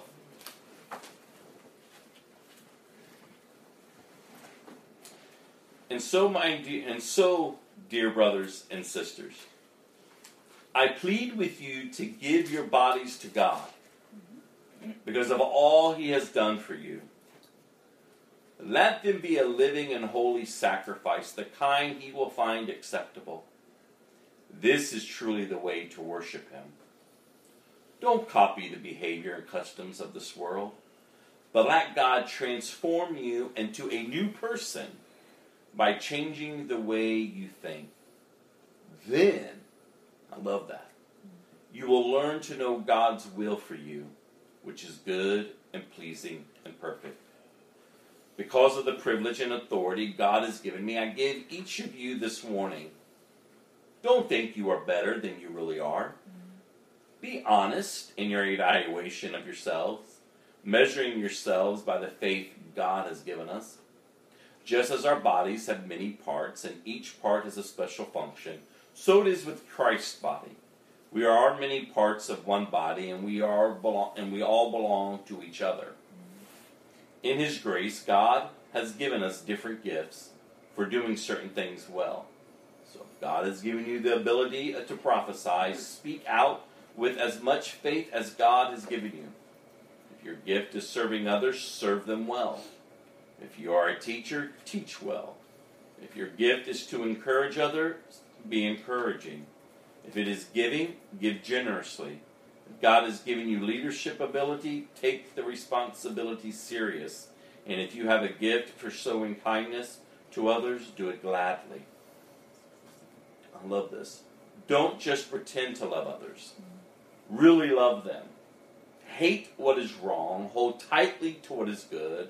Love each other with a genuine affection. And take delight in honoring each other. Never be lazy, but work hard and serve the Lord enthusiastically. Rejoice in our confident hope. Be patient in trouble and keep on praying. When God's people are in need, be ready to help them. Always be eager to practice hospitality. Bless those who persecute you. Don't curse them. Pray that God will bless them. Be happy with those who are happy and weep with those who weep. Live in harmony with each other. Don't be too proud to enjoy the company of ordinary people. And don't think you know it all. Never pay back evil with more evil. Do things in such a way that everyone can see you are honorable.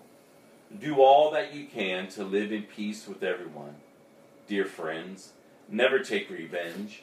Leave that to the righteous anger of God, for the scriptures say, I will take revenge, I will pay them back, says the Lord. Instead, if your enemies are hungry, feed them. If they are thirsty, give them something to drink. In doing this, you will reap burning coals of shame on their heads. And lastly, don't let evil conquer you, but conquer evil. I love this. By doing good. Wow. And that kind of ties into Sunday. I'm going to open up talking about finishing our why and talking about love and how love is our greatest weapon. I'm going to close with this last song. Let me stop this. And then, Gilda, would you close us in prayer?